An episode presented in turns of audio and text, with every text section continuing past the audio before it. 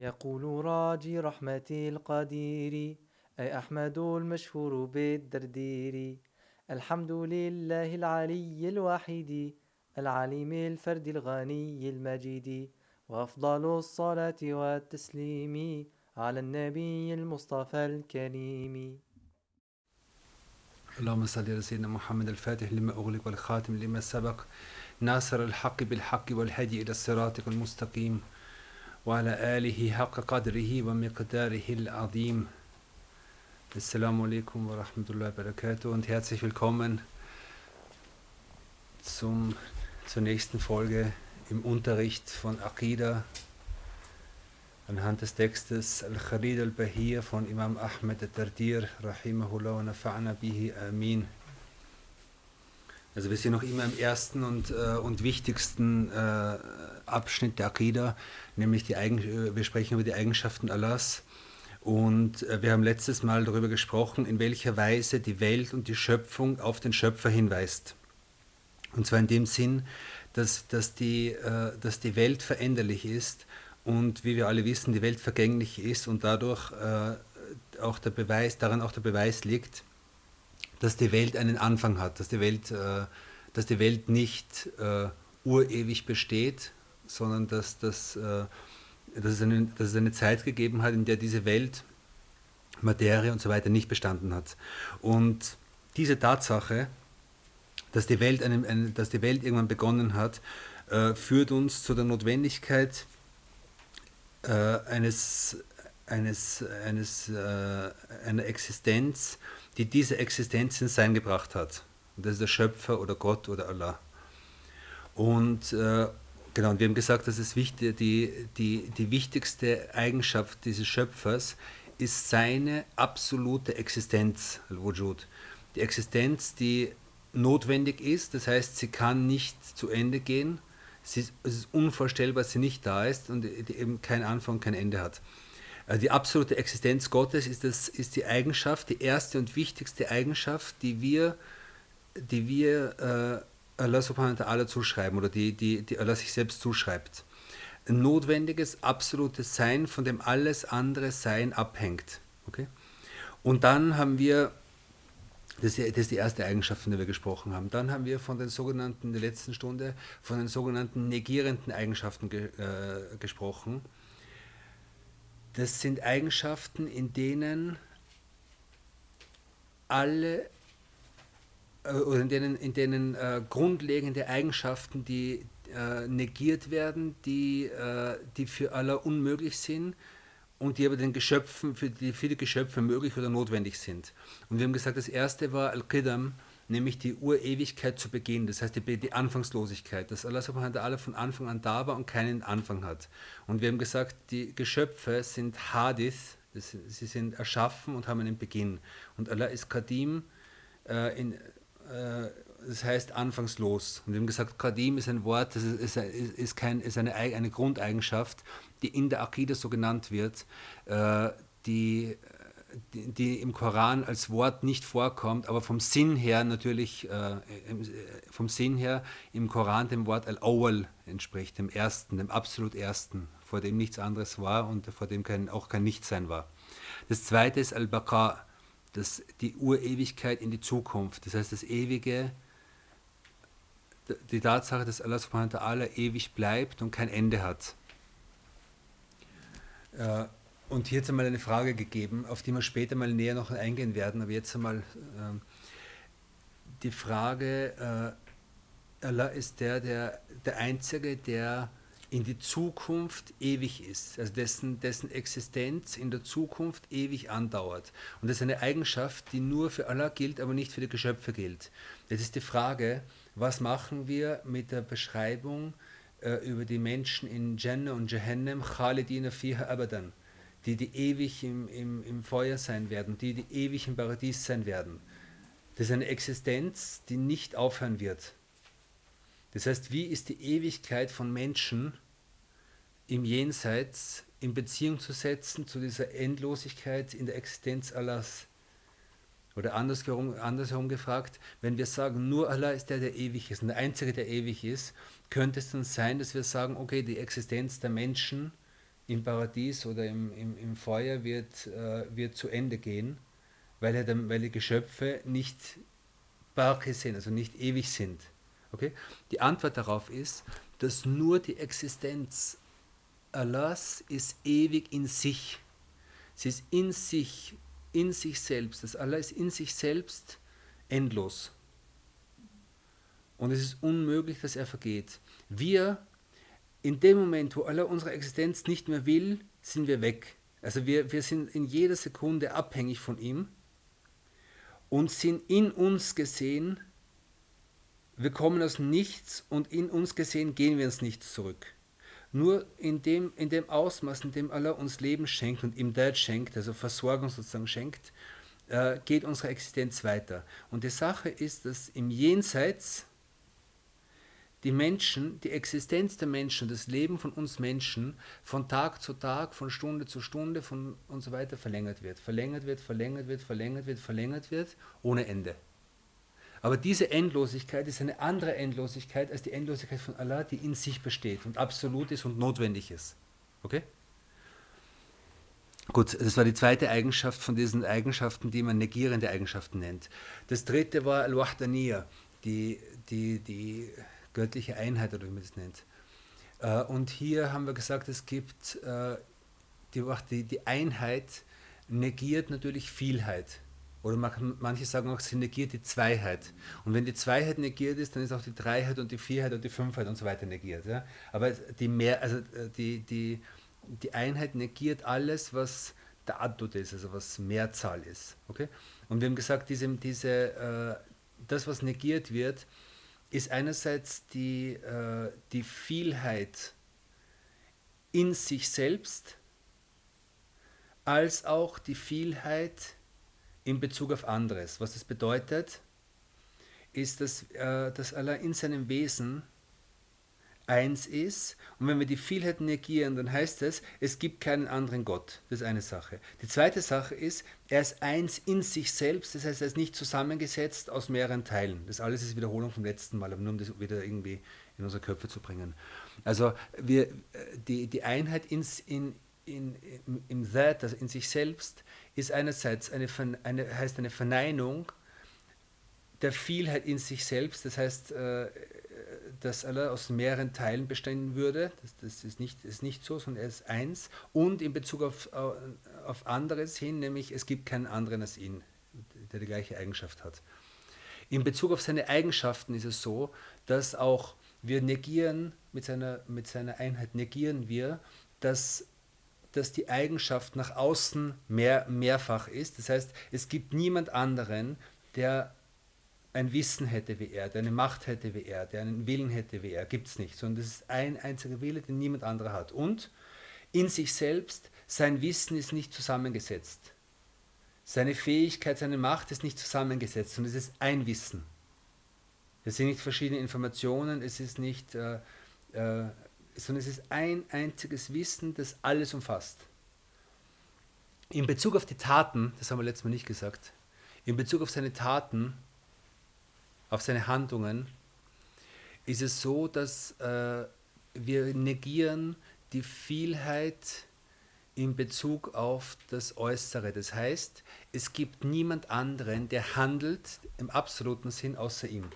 Es gibt niemanden, der die gleiche Macht, der, der, der, der, der im absoluten Sinn handelt. Sondern er ist der, der, der macht. Genau. Aber in sich selbst sind seine Handlungen vielfältig. Also das einzige, die einzige Vielfalt, die man, die man in, diesem, in diesem Bereich akzeptiert, ist die, ist die Vielfalt seiner Handlungen, weil es bekannt ist, dass er, dass er zum Beispiel, er, er, lässt, er schenkt Leben und er nimmt Leben äh, und so weiter. Er erschafft und er, er, er lässt vergehen und so weiter. Ja. Also hier die einzige Vielheit, die, die, hier, die hier sozusagen äh, äh, affirmiert werden kann, ist die Vielheit der Handlungen in sich selbst, aber nicht die Vielfalt, die Vielfalt der Handlungen in Bezug auf andere. Gut. Und äh, das war Al-Wahdaniya. Dann haben wir Al-Qiyam Al, Al Benefs, das in sich bestehen. Das ist keine, er ist keine Eigenschaft, die, äh, die, auf, die in Bezug auf eine andere Existenz besteht, oder, sondern er ist in sich selbst absolut. Okay?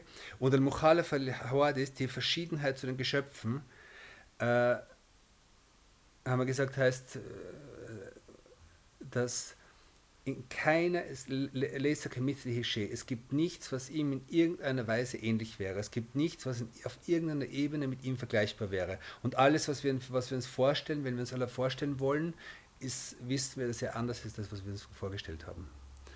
Genau.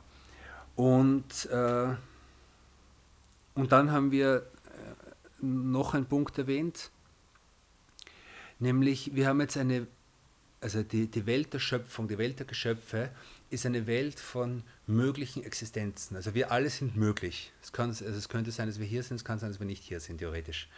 Und äh, wir haben jetzt eine Welt von von sehr, also nicht unzählbaren, aber sehr, sehr vielen möglichen Existenzen auf verschiedenen Ebenen, die miteinander wirken und so weiter. Und dann haben wir die absolute Existenz, nämlich Allah. Okay? Die Frage ist, wie, und wir haben gesagt, die, die Veränderlichkeit und die Bewegung in dieser Welt der Geschöpfe deutet auf den Schöpfer hin, auf die absolute, unveränderliche Existenz. Die Frage ist, wie findet die Veränderung statt? wie, also was, was, ist die, was ist der Auslöser von dieser Veränderung? Veränderung im Sinn von zum Beispiel Menschen werden geboren, Menschen sterben, Menschen werden krank, andere werden gesund, Feuer verbrennt etwas, Wasser löscht das Feuer und so weiter. Also diese ganzen, dass die Dinge, diese Geschöpfe untereinander sozusagen in, Beziehung treten und irgendwie irgendwelche Dinge passieren, geschehen, dass äh, eines das andere beeinflusst, zum Beispiel. Und und hier ist die Frage, äh, wie findet es im absoluten Sinn statt? Und da haben wir gesagt, es gibt sozusagen drei Theorien. Eine Theorie ist die, dass die Natur und die Geschöpfe in sich selbst eine Kraft haben, um sich zu verändern, um sich zu entwickeln, um sich zu, zu, zu, zu äh, weiter zu, äh, weiterzuentwickeln, größer zu werden, kleiner zu werden und so weiter. Also ganz banal gesagt, hier ist ein Feuer und hier ist ein Stück Papier und ich gebe das Papier ins Feuer und es verbrennt. Okay? Und äh, aus, einer, aus, dieser ersten Theorie heraus, dieser reinen Naturbetrachtung, würde man sagen, Feuer hat die Kraft, Papier zu verbrennen. Aus sich selbst heraus. Dieses Feuer hat einfach, hat einfach eine Kraft, die Natur hat, dies, hat das hervorgebracht, wie man sagt jetzt. Die Natur bringt das und jenes hervor. Und diese, und diese Theorie ist, äh, ist nach, nach, äh, nach islamischer Auffassung Kuffer.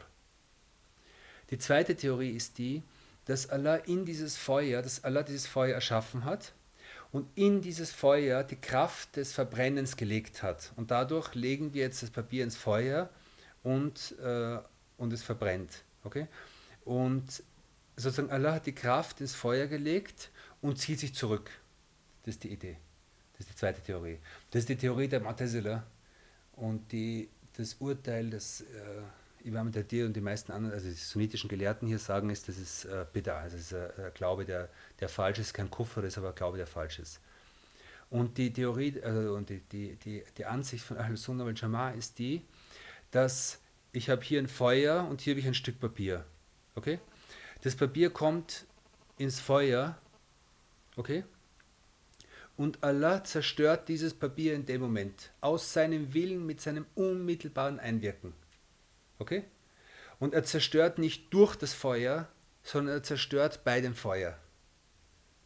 Er zerstört gleichzeitig. Das Feuer ist hier, das kommt zum Feuer und in dem Moment zerstört. Und er hat die Dinge, er, er bindet diese Dinge normalerweise zusammen. Das heißt, normalerweise bindet er Feuer und sein Verbrennen bindet, also äh, stellt er einen Zusammenhang. Okay? Kann aber das jederzeit anders machen. Und das nennt man diese Naturgewohnheiten. Das ist wieder das, was wir in der ersten Stunde erwähnt haben, nämlich Hokum al-Ada, das Urteil nach dem, was gewohnt ist. Wir sagen, Feuer verbrennt. Das ist, keine das ist kein absolutes Urteil, das ist kein rationales Urteil, es ist einfach eine Gewohnheit. Wir wissen und wir haben gelernt, dass Feuer normalerweise verbrennt. Aber wie wir, wie wir wissen von der Geschichte von Sidney Ibrahim, dass, dass das Feuer genauso kalt und, und äh, friedlich sein kann. Okay? Äh, genau, das war jetzt dieser Zusammenhang zwischen Wirkungsursache und Wirkung. Und für uns ist wichtig zu sehen, dass, nach, dass wenn wir sagen, Allah ist der Einzige, der wirkt, Allah ist der, Allah subhanahu ist der, der in allen Dingen unmittelbar aktiv aus seinem Wissen, aus seinem Willen, aus seiner Macht heraus handelt. Ja? Sogar in unseren eigenen Handlungen. Okay? Er ist der, der unsere Handlungen erschafft. Und zwar die guten Handlungen und die schlechten Handlungen. Und äh, den Anteil, den wir daran haben, ist nichts anderes als den Willen und die innere Entscheidung, die Allah uns freigegeben hat. Das heißt, er, er hat uns die Freiheit gegeben, zu sagen, ich entscheide mich zwischen A und B und ich weiß, Allah liebt A und liebt nicht B. Und er hat mir die Entscheidung gegeben, mich für A oder B zu entscheiden. Wenn ich mich für A entschieden habe und, und entschieden bin dazu, entschlossen bin dazu, dann schafft er mir diese Handlung gemäß A oder er schafft mir die Handlung gemäß B. Und deshalb sagt man, er schafft die Sünden und er schafft die guten Taten. Okay? Und das, was, wofür wir belohnt und bestraft werden, ist unser Wille und unsere Bereitschaft, zum Guten oder zum Schlechten. Aber es gibt keinen Handelnden außer ihm. Okay? Okay. Und äh, Und dann im, im, äh, jetzt im, im, im nächsten, äh, in der nächsten Zeile von dem Gedicht spricht jetzt Imam Dardir äh, darüber, äh, wie man diese negierenden Eigenschaften noch einmal logisch ergründen kann. Und er sagt, wenn Allah diese Eigenschaften nicht hätte, dann wäre er den Geschöpfen ähnlich und es würden sich daraus äh, äh, Widersprüche ergeben, die nicht zu beheben sind. Und das Wichtigste davon ist eben die, das, der wichtigste Punkt, über den wir gesprochen haben, ist seine notwendige Existenz. Wenn es diese, oder sein, auch sein, sein urewiges Sein, wenn es es nicht geben würde, dann würde man sagen, also wenn er, wenn Allah einen Anfang hätte, dann hätte er jemanden gebraucht, der ihn erschöpft, der ihn erschaffen hat. Okay? Also, äh, ich beginne jetzt bei meiner Existenz ich bin hier und in der Welt der, der äußeren Gründe sind es meine Eltern, die der Grund dafür waren, die vor mir waren. Und vor ihnen ihre Eltern und vor denen ihre Eltern und so weiter und so weiter. Dann kommen wir vielleicht zum ersten Menschen zurück oder kommen wir zu Primaten zurück, wie wir wollen, ist egal. Dann gehen wir zurück zu einfacheren Lebewesen, wie auch immer. Dann kommen wir irgendwann zum Urknall und äh, je nachdem, wie man die Natur interpretiert. Das ist auch nicht wichtig hier. Ja. Aber irgendwann kommt man zu einem Punkt, wo wir jetzt sagen, wo, wo man als gläubiger Mensch sagt, Gott. Okay? Gott ist der, der das ursprünglich, äh, der, dieser erste Impuls. Gut. Wenn ich jetzt sage, er wäre nicht urewig, hätte einen Anfang, dann müsste es nach der gleichen Logik jemanden gegeben haben, der ihn wiederum äh, erschaffen hat, der Grund für seine Existenz war. Das wäre dann, das dann Hascha, ein größerer Gott. Und wenn ich sage, dass der wieder, dass der äh, einen Anfang gehabt hat, dann müsste es wieder einen geben, der, der ihn in die Existenz gebracht hat. Und dann müsste es wieder und so weiter und so weiter. Und das führt wohin? Es führt zu einer, zu einer endlosen Schlange, die nie zu Ende ist. Und diese Schlange ist rein logisch gesehen unmöglich. Und aus dem Grund muss es sozusagen am Anfang der Kette etwas geben, was keinen Anfang hat. Was niemanden gebraucht hat, das in Existenz jetzt. Und diese, diese Existenz ist Allah subhanahu wa ta'ala. Okay? Das ist eine Sache. Die zweite Theorie, die man theoretisch glauben könnte, ist, dass zwar die Kette nicht in, in die Ewigkeit jetzt zurückgeht, sondern dass man sagt, okay, es könnte sein, dass er erschaffen worden ist durch jemand anderen und dieser andere wiederum erschaffen worden ist durch ihn und der wieder erschaffen worden ist durch den und so weiter. Und das ist ein Zirkelschluss, der genauso unlogisch ist. Und beide, beide äh, äh, unlogischen Denkmodelle führen uns wiederum zur Bestätigung dessen, dass Allah subhanahu wa ta'ala keinen Anfang hat und seit Urewigkeit ist und niemand war, der ihn erschaffen hat. Okay? Und das äh, meint äh, Imam Dardir, wenn er sagt,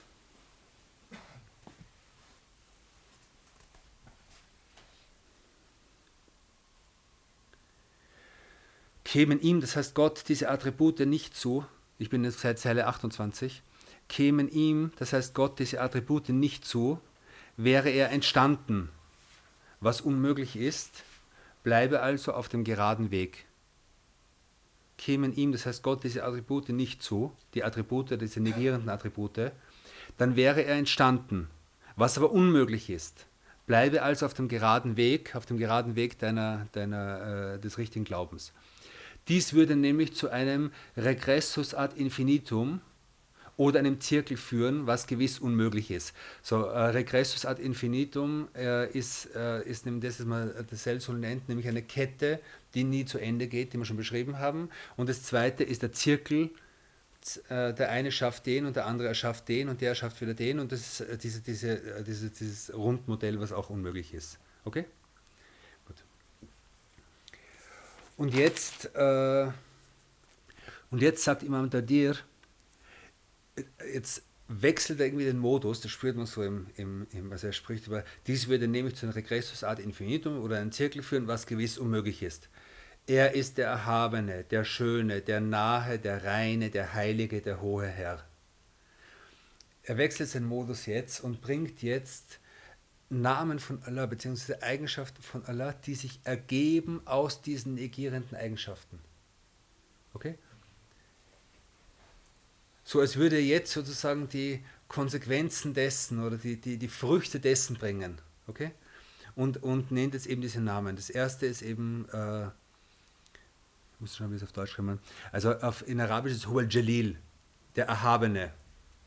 Jalil ist gewaltig, souverän, ist jemand, unter dessen Herrschaft alles andere ist. Jeder, je, jeder egal wie, wie groß er sein mag, ist seiner Herrschaft unterworfen. Freiwillig oder unfreiwillig. Das ist Al-Jalil. Fahu al-Jalilu wal-Jamilu. Jamil ist, wird übersetzt mit schön sagt mit Aussaf, er ist beschrieben durch, durch die Eigenschaft von Jamal und Kamal, die Eigenschaften von Schönheit und Vollkommenheit. Das sind zwei Grundeigenschaften. Und von denen leiten sich, von, diesen, von dieser Eigenschaft des Jamal, leiten sich wieder viele andere Eigenschaften ab, so wie Lutf, Al-Hilm, Al-Karam, die, die, die, die, die Großzügigkeit, die, die Sanftmut und so weiter. Das sind alles Eigenschaften, die sich von dieser Schönheit ableiten.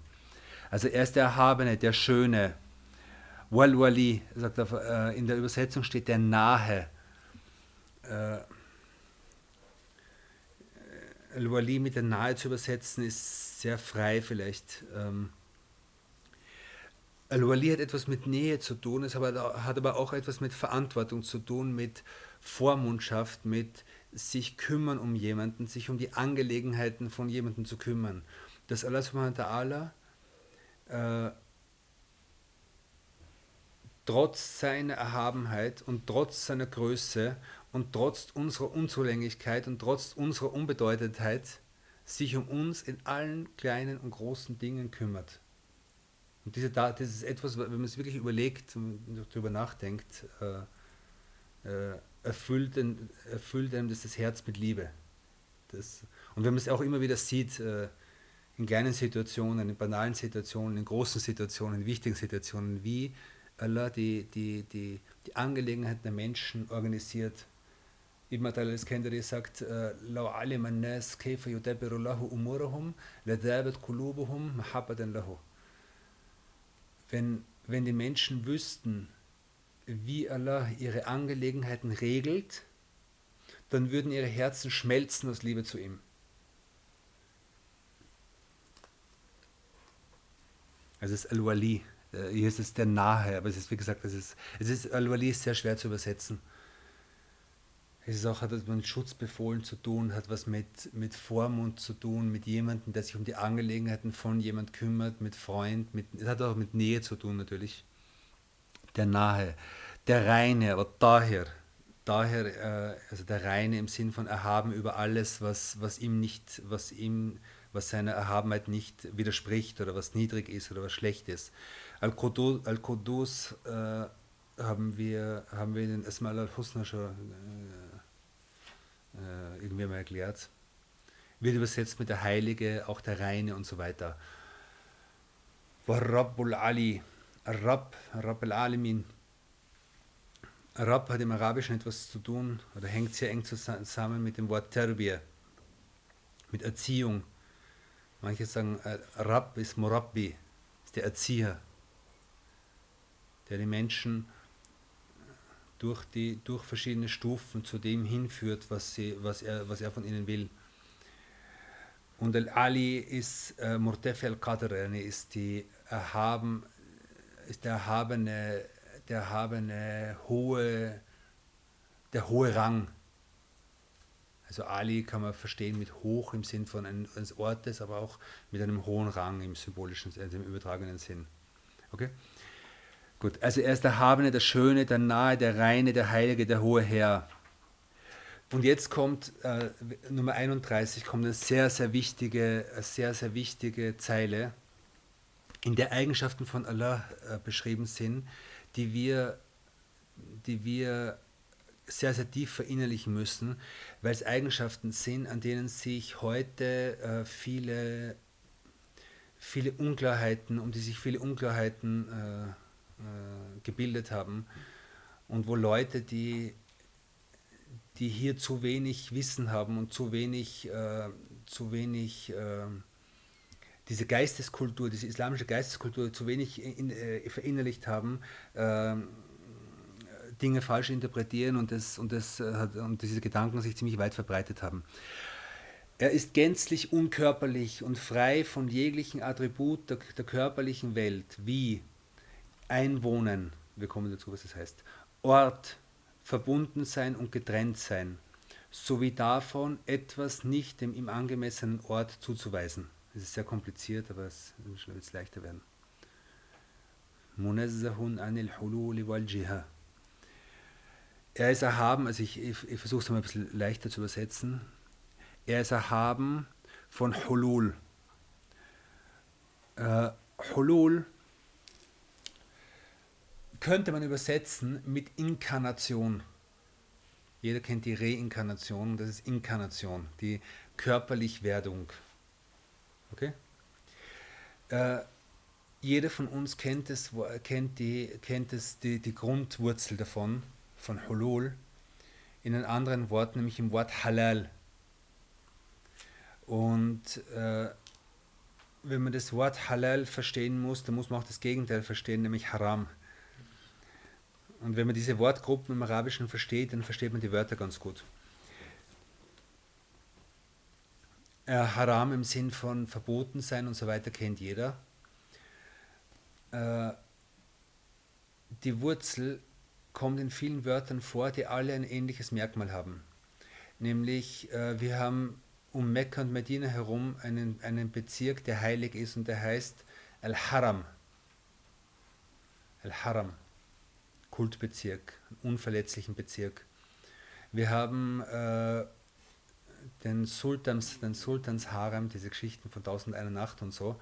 Das ist eigentlich ist es der geschützte Teil einer Wohnung. Das heißt, in, früher haben die Leute Wohnungen gehabt, wo sie ein Zimmer gehabt haben, wo man die Gäste empfängt. Das normale Zimmer. Und dahinter ist das Zimmer, wo die Familie ist. Das ist der Haram, von der, das ist der, Haram, der private Bereich. Also wir haben jetzt den Kultbezirk von Mekka, dann haben wir den privaten Bereich. Dann haben wir das Wort äh, Harim wird für Frau verwendet. Frau. Dann das Wort Harim wird auch verwendet für eine geschützte Wasserstelle. Also in der Wüste eine Wasserstelle und die wird umzäunt. Okay? Warum? Weil sie so wichtig ist. Wird ein Zaun darum gemacht. Okay? Das ist auch Harim. Dann haben wir Mahram. Das sind die, die Verwandten, äh, die so nahe sind, dass man, dass man eine Heiratsgrenze um sie herum macht. Wenn wir das anschauen, diese ganzen Wörter, geht es eigentlich um Grenzen. Also bei Haram, Harama geht es immer irgendwie um Grenzen. Und es geht um Schutz. Horma ist das Verbotensein und Horma ist gleichzeitig der Respekt und die Hochachtung. Ehtiram kennt jeder. Ist der Respekt. Es geht immer darum, dass man eine Grenze um etwas macht, um etwas Wertvolles zu schützen. Und das ist die ganze, die ganze Sache von Dingen, die haram sind. Da geht es immer darum, eine Grenze zu machen, um etwas zu schützen, was Wert hat. Okay? So, das ist haram. Halal ist genau das Gegenteil. Halla, yani Halla, Halla al-Asir fil zum Beispiel oder irgendwas, äh, heißt, dass sich etwas aufgelöst hat. Okay? Also der Essig hat sich im Wasser aufgelöst, Hallal Khal. Halla. Das heißt, was heißt auflösen? Es verliert seine Grenzen. Also Harama ist immer die Grenze und Halla ist sich auflösen. Das, äh, und Hulul hier, diese Inkarnation, heißt, dass ich sozusagen diese Idee, dass Gott sich in seiner Schöpfung sozusagen auflöst. Dass diese Idee von, ja, wir haben alle wir haben alle was Göttliches in uns. Ja, Gott spricht, ist in seinen Geschöpfen und so weiter. Gott ist in seiner Schöpfung, das ist Hulul. Und er sagt hier, Munazzahun anil Hululi. Er ist erhaben darüber, sich zu inkarnieren. Er ist erhaben, wie, wie ist die Übersetzung hier? Er ist gänzlich unkörperlich und frei von Attributen wie Einwohnen. Also er, er übersetzt sie mit Einwohnen, aber es ist eigentlich von Auflösung, von Inkarnation, von sich in der Schöpfung, in die Schöpfung eintreten. Okay? Die, die extremste Form von Hulul natürlich, oder eine der, der, der, der, der größten, der, der extremsten Konzepte von Hulul in Bezug auf Allah ist natürlich die Idee, dass, äh, dass, dass Jesus Gott wäre. Ja, also dass eine Person irgendwie Gott ist. Ja? Das ist äh, ein ganz extremes Konzept von Hulul. Ja? Und hier sagt er Munazzan al-Hulul. Okay? Das zweite ist, sagt er, Munazzan al-Hululi wal Jiha. In der Übersetzung es ist gänzlich unkörperlich und frei von Einwohnern. Ort ist hier übersetzt. Besser wäre hier zu sagen von Richtung. Jiha ist die Richtung. Die vier Himmelsrichtungen, Jihad al-Arba. Himmelsrichtungen. Das heißt, Allah subhanahu wa ta'ala ist erhaben davon, oben zu sein. Oben im Sinn von einer bestimmten Richtung, in die ich deuten könnte, in einer bestimmten Richtung in der Schöpfung. Okay? Weiters, er ist erhaben von Verbundensein und Getrenntsein. Wal ittisali wan fisali. Er ist erhaben von, von Verbundensein und Getrenntsein. Verbundensein heißt Verbundensein mit der Schöpfung, verbunden mit der Welt. Also man sagt, er ist in der Welt. Und getrennt sein heißt zu sagen, er ist außerhalb der Welt. Okay? Was hier gesagt wird ist, sag nicht, Allah ist in der Welt und sag nicht, Allah ist außerhalb der Welt. Mit der Welt meine ich die, die, die Schöpfung in, das, in dem Sinn, den wir sie kennen. Okay? Sowie davon, etwas nicht dem ihm angemessenen Ort zuzuweisen. Auf Arabisch sind es drei Buchstaben. Wasafa. Wasafa. Auf Deutsch sind es so wie davon etwas seinem nicht angemessenen Ort zuzuweisen. Auf Arabisch Wasafa. So schön ist Arabisch. Äh, das heißt, er ist erhaben davon, er ist erhaben darüber, irgendwas in seiner Schöpfung falsch zu machen, irgendwas in seiner Schöpfung mangelhaft zu machen.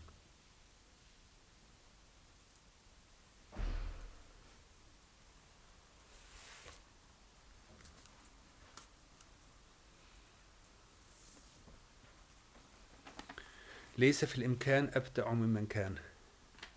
Es ist nicht möglich, dass es etwas gibt, was genialer ist als das, was es gibt. Es ist nicht möglich, dass etwas äh, gäbe, was genialer ist als das, was es gibt, im Sinn von was Allah erschaffen hat. Okay? Äh, jetzt noch ganz kurz zu dieser Sache mit, äh, er ist erhaben über Richtungen, erhaben über Ort, erhaben über, über Verbundenheit und Getrenntheit. Okay? Ähm, Imam Dardir hat, hat für sein eigenes Gedicht eine, eine Erklärung geschrieben. Und ich lese es kurz auf Arabisch vor, was er dazu schreibt, weil das, weil das wichtig ist und ich übersetze es dann. Subhanahu qad dallat ala wujubi سبحانه قد دلت على وجوب وجوده آياته وشهدت بوحدانيته مصنوعاته واشتبه الأمر على أقوام وقوفا على الأمور العادية وتمسكا بظواهر نصوص شرعية فقال قوم بالجهة وقال آخرون بالجسمية ويلزم منها الحلول والاتصال والانفصال. تعالى الله عن ذلك علوا كثيرا علوا كبيرا Er sagt, gepriesen sei er, auf die Notwendigkeit seiner Existenz weisen alle Zeichen. Alle Zeichen der Welt weisen auf die Notwendigkeit seiner Existenz. Wenn man sie richtig liest, wenn man die Welt richtig liest, den Schöpfung richtig liest, dann ist in jedem Ding ein Zeichen, das auf ihn weist und es zeigt, dass er einer ist.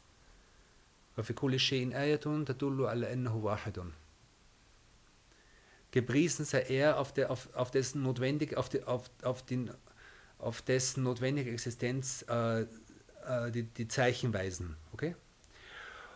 Und, und auf dessen Einheit alle seine Werke hindeuten. Also alles, was er gemacht hat, jedes Geschöpf deutet darauf hin, dass er eins ist. Okay? Und jetzt sagt er, und es gibt Menschen, für die diese, für die diese Sache die, verwirrt, die, die, die Verwirrung äh, erlebt haben in Bezug auf diese Sache. Warum?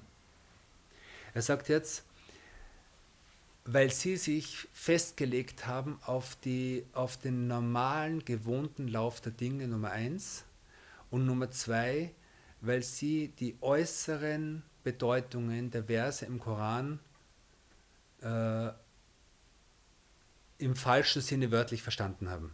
Okay? Was heißt das?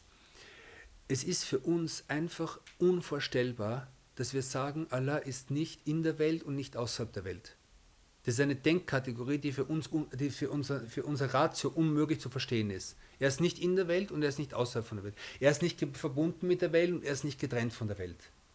Das sind Kategorien, die uns, die uns, die, die unsere, unser, unser, unser normales Denken überfordern.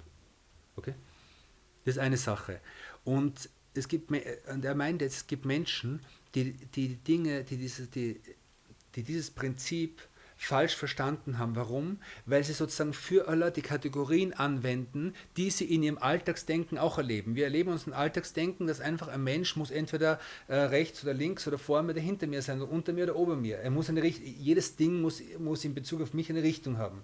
Und dass es Menschen gibt, die, die, die sozusagen durch diese, die, die Grundprinzipien von, von Allahs Existenz falsch verstanden haben, auf diese Grundprinzipien das normale menschliche Alltagsdenken angewendet haben.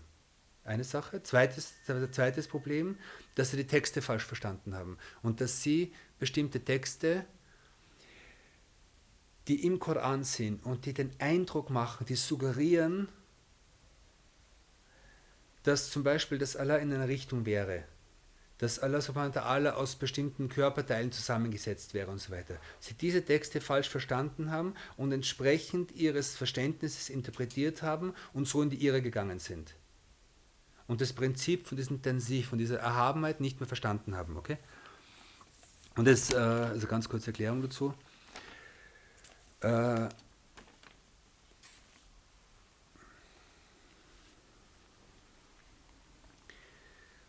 die die, also wir haben Texte, die könnte man so verstehen. Es wären Verse, die könnte man so verstehen, dass Allah eine Richtung hat, die oben ist. Es gibt Texte, die könnte man so verstehen, dass Allah sich von einem bestimmten Ort zu einem anderen Ort bewegt. Okay? Es gibt Texte, die könnte man so verstehen, dass Allah äh, Teile hat, die in irgendeiner Weise äh, kategorisch zumindest den, den, den Körperteilen oder den, den Teilen von Geschöpfen ähneln. Okay? Was wir sagen ist, das Erste, was wir verstehen müssten, wenn wir diese Texte ansehen und wenn wir über die, über die Eigenschaften Allahs nachdenken, das Erste ist Tensi, seine Erhabenheit anzuerkennen und zu wissen, das Grundprinzip, Leser kamithli she, erstes Prinzip. Nichts ist ihm gleich, in keiner Weise. Zweites Prinzip. Er hat, wir haben es schon letztes Mal erwähnt, er hat Raum und Zeit erschaffen und ist damit jenseits von oder über Raum und Zeit, jenseits von Raum und Zeit, nie in keiner Weise durch Raum und Zeit gebunden. Würden wir uns vorstellen, wie sich ein Kind das vielleicht vorstellt, wenn man sagt, ja, äh, vorher, früher hat es nichts gegeben, es hat nur Allah gegeben, dann stellt sich ein Kind vor, ein riesengroßes, leeres Weltall, wo Allah ist, wo Gott ist. Also ich habe mir das Kind immer so vorgestellt, so, so ein ganz großes Weltall und keine Sterne und keine Erde und keine Sonne und irgendwie ist da irgendwas, was Gott heißt oder, oder vielleicht auch nicht, aber einfach so ein riesen Weltall. Ja. Die Problematik dabei ist, dass es auch das Weltall nicht gegeben hat. Diesen Raum hat es nicht gegeben. Ja. Und, und das ist der springende Punkt, die, die, die Tatsache, dass Allah subhanahu wa ta'ala Raum und Zeit erschaffen hat, macht es unmöglich, dass er sich im Raum dass er im Raum lokalisiert wäre. weil er sich dadurch in etwas binden würde, was er sich selbst geschaffen hat und was er, er sich dadurch durch seine eigene Schöpfung verändern würde. Und aus dem Grund sagen wir, die Texte, welche solche Bedeutungen suggerieren oder welche so verstanden werden könnten, dass Allah oben ist, dass Allah im Himmel ist, dass Allah auf, auf, einem Thron, auf, einem, auf einem Thron ist im Sinne eines Throns, eines örtlichen Throns und da eine, bestimmten, eine bestimmten, eine bestimmte Position in Bezug auf diesen Thron, eine bestimmte Richtung äh, auf diesen Thron hat und so weiter. All diese Dinge, wenn ich solche Texte lese, das Erste, was ich machen muss, ist zu wissen, er ist Munasse, er ist, er ist erhaben über all das. Er ist erhaben über Richtung und es ist unmöglich, dass er eine Richtung einnimmt. Okay? Und dann gibt es zwei Möglichkeiten, Texte, mit den Texten umzugehen. Okay? Das eine nennt man Tafwid und das andere nennt man Ta'wil.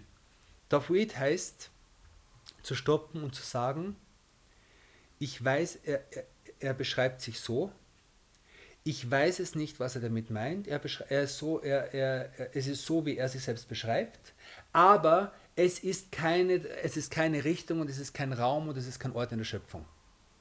Und nicht zu sagen, und das ist, die, das ist der Denkfehler, der heute immer gemacht wird, dass man sagt, er ist oben, aber wir wissen nicht genau, wie er oben ist. Er hat eine Hand, aber wir wissen nicht genau, wie die Hand ist. Nein, nein, nein. Das ist, der springende Punkt ist, wir sagen, er hat keine Richtung und was er mit, mit Fauqiya meint, ist, sein, ist seine, ist seine, ist, das weiß er. Aber die Grundbedingung dafür, er ist in keiner Weise der Schöpfung gleich und er hat keinen Raum der Schöpfung und er hat keine Richtung, er ist über Richtung und Raum erhaben. Okay? Und Tafwid heißt, ihm diese Bedeutung zu überlassen, aber aufbauend auf dem Grundprinzip, er ist erhaben über die Schöpfung.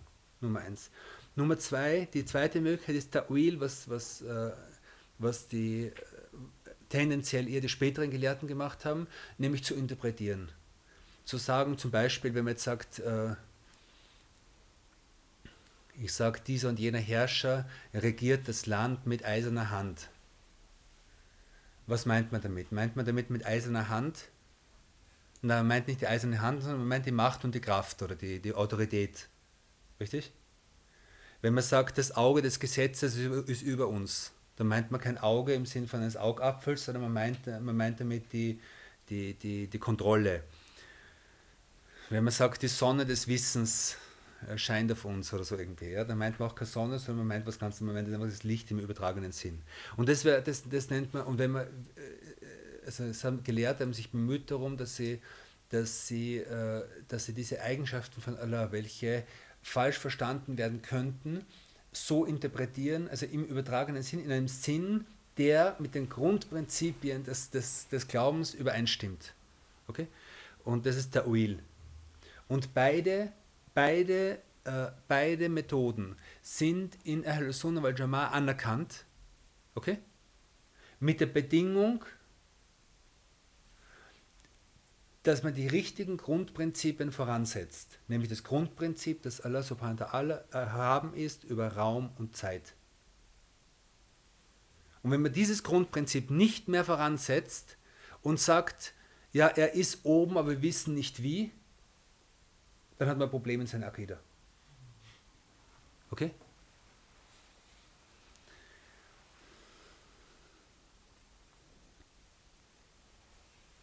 Und es immer wieder das zu wiederholen, diese, äh, diese, diese, diese Antwort, die Sedna Ali zugeschrieben wird, die in Bach al-Kalam steht, äh, wo gefragt worden ist, äh, Ein Allah, wo ist Allah? Und er hat gesagt, eine Su'alun an al-Makan, wa kana Allah wa la Makan wa la Zaman wa huwa al-ana kamakan. Das ist einfach diese das sind Worte wie Schwerter. Das ist einfach das erste eine, da gibt es nichts mehr zu sagen. Ein, die, die, die Frage, wo, ist eine Frage nach dem Ort. Und es gab Allah und es gab keine Zeit und keinen Ort. Also es gab ihn, bevor er die Welt erschaffen hat, gab es keine Zeit und keinen Ort. Gab es nicht. وهو الآن كما كان und er ist jetzt so, wie er immer war. Er hat sich nicht verändert. Und hätte eine Richtung, hätte er sich verändert durch die Schöpfung. Abgesehen davon, dass die natürlich ein anderes Problem, äh, was man in diesen Denkschulen hat, dass, dass man jetzt, wenn man, wenn man die VK, das, äh, wenn man das als Richtung ansieht und wenn man sagt, er ist oben im Himmel, dann äh, hat man nicht das Problem, dass, äh, was sagen die Leute in Australien? Und, äh, und da könnte man natürlich behaupten, okay, die Erde ist in Wirklichkeit keine Kugel, das ist alles eine, eine, eine Intrige gegen die Muslime und die Erde ist eine Scheibe. Das haben, das, das, das, es, gibt, es, gibt, es gibt Leute, die das bis jetzt sagen. Ja. Ganz ernst, es gibt Leute, die haben studiert und die sagen bis jetzt, die Erde ist in Wirklichkeit eine Scheibe und, äh, und es dreht sich alles um die Erde und die Sonne dreht sich um die Erde und so weiter. Es gibt alles, aber egal. Aber äh, wenn ich jetzt sage, okay, wenn ich jetzt annehmen würde, dass die Erde eine Kugel ist und ich sage, er ist da und die Australier sagen, er ist da, dann würde es heißen, er ist ein Hohlkörper. Und es gibt einfach, das ist eine Fitner dieser Zeit. diese Denkschule ist eine Fitner dieser Zeit. Es gibt, es gibt äh, Gelehrte, die großen Einfluss haben, die jetzt in Europa großen Einfluss haben, deren Bücher übersetzt werden die machen sich Gedanken darüber, wenn Allah in der Nacht in den unteren Himmel steigt, wie das im Hadith bekannt wird, ist dann sein Thron leer oder nicht? Wirklich, ganz ernst, ganz, ganz, und es wird diskutiert und es wird unterrichtet und es, und, und es gibt viele Leute hier, die, die an dieser Denkschule glauben und so weiter. Und, und die Dings, die, die, die, das, das Heilmittel gegen diese Krankheit ist, denn sie ihn erhaben zu machen über, über, über, über, über Raum und Zeit. Und das Interessante ist, dass wir, äh, wir leiden heute unter zwei extremen Denkschulen, die genau diese beiden Grundprinzipien äh, ver, verleugnen. Die Erhabenheit über Raum die Erhabenheit über Zeit. Eine Gruppe, die sehr einflussreich ist und sehr, sehr viel Lärm macht derzeit, äh, leugnet die Erhabenheit Allahs über den Ort und sie sagen, Allah ist da und Allah ist dort und auf dem Thron und unter dem Thron und eben unter dieses und jenes. Das ist die Erhabenheit Allahs über den Ort zu leugnen. Dann gibt es eine andere Strömung, die nennt man modernistische, sehr modernistische Strömungen, die, die leugnen die Erhabenheit Allahs über die Zeit in dem Sinn, dass sie sagen, naja, das mit dem Koran, das war ja vor 1400 Jahren. Okay, vor 1400 Jahren hat Allah gewusst, was 2015 sein wird. Er hat gewusst, was 2020 sein wird. Er hat gewusst, was, was 3000 sein wird, wenn es 3000 die Welt noch gibt.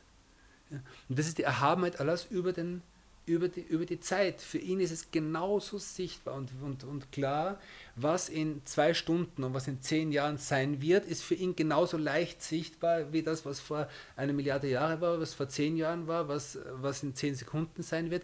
All das ist für ihn äh, sichtbar und, und wird gewusst von ihm. Und, diese, und die Erhabenheit über Raum und Zeit ist ein Grundprinzip, äh, an, dem, an dem sich, also wenn man das nicht kennt, entstehen viele Probleme draus. Gut. Und in dem Sinn, lesen wir es noch einmal, diese, diese Zeilen, die wir heute gemacht haben, Nummer 28, kämen ihm diese Attribute nicht zu, wäre er entstanden, was unmöglich ist. Bleibe also auf dem geraden Weg. Dies würde nämlich zum Regressus ad infinitum oder einem Zirkel führen, was gewiss unmöglich ist. Er ist der Erhabene, der Schöne, der Nahe, der Reine, der Heilige, der hohe Herr. Er ist gänzlich unkörperlich und frei von Inkarnation, frei von Richtung, frei von Verbundensein und Getrenntsein, sowie davon, etwas nicht dem ihn angemessenen Ort zuzuweisen. وصلى الله على سيدنا محمد.